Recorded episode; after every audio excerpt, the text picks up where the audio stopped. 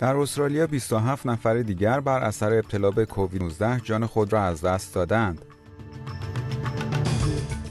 سایمن برمنگام وزیر دارایی استرالیا در مورد یک وضعیت نامطمئن در جهان هشدار داده است.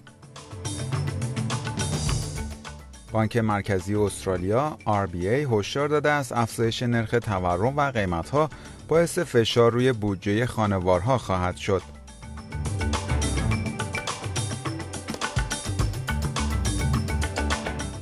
درود بر شما شنوندگان گرامی. این پادکست خبری امروز جمعه ششم می 2022 رادیو SBS فارسی است که من مهدی قلی زاده اون رو تقدیم حضورتون می‌کنم.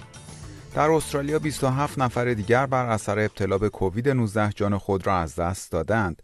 در ایالت کوینزلند 11 مورد در ویکتوریا 9 مورد و در نیو ساوت ولز 7 مورد مرگ ناشی از ابتلا به کووید 19 گزارش شده است.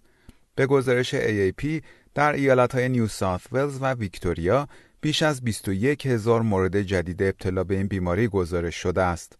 و خبر بعدی سایمن بیرمنگام وزیر دارایی استرالیا می‌گوید افزایش نرخ بهره بانکی در انگلیس و پیشبینی Bank of England در مورد رسیدن نرخ تورم این کشور به 10 درصد و خطر رکود اقتصادی یادآور چشمانداز اقتصادی نامطمئنی است که جهان با آن روبرو شده است. نرخ بهره بانکی اخیرا در انگلیس، آمریکا و استرالیا افزایش داشته است.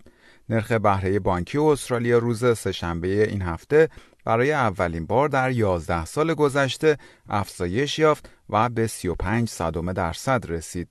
به گزارش AAP آقای بیرمنگام گفت استرالیا در طول چند سال گذشته قوی تر از هر کشور پیشرفته دیگری در سراسر جهان نوسانات را پشت سر گذاشته است.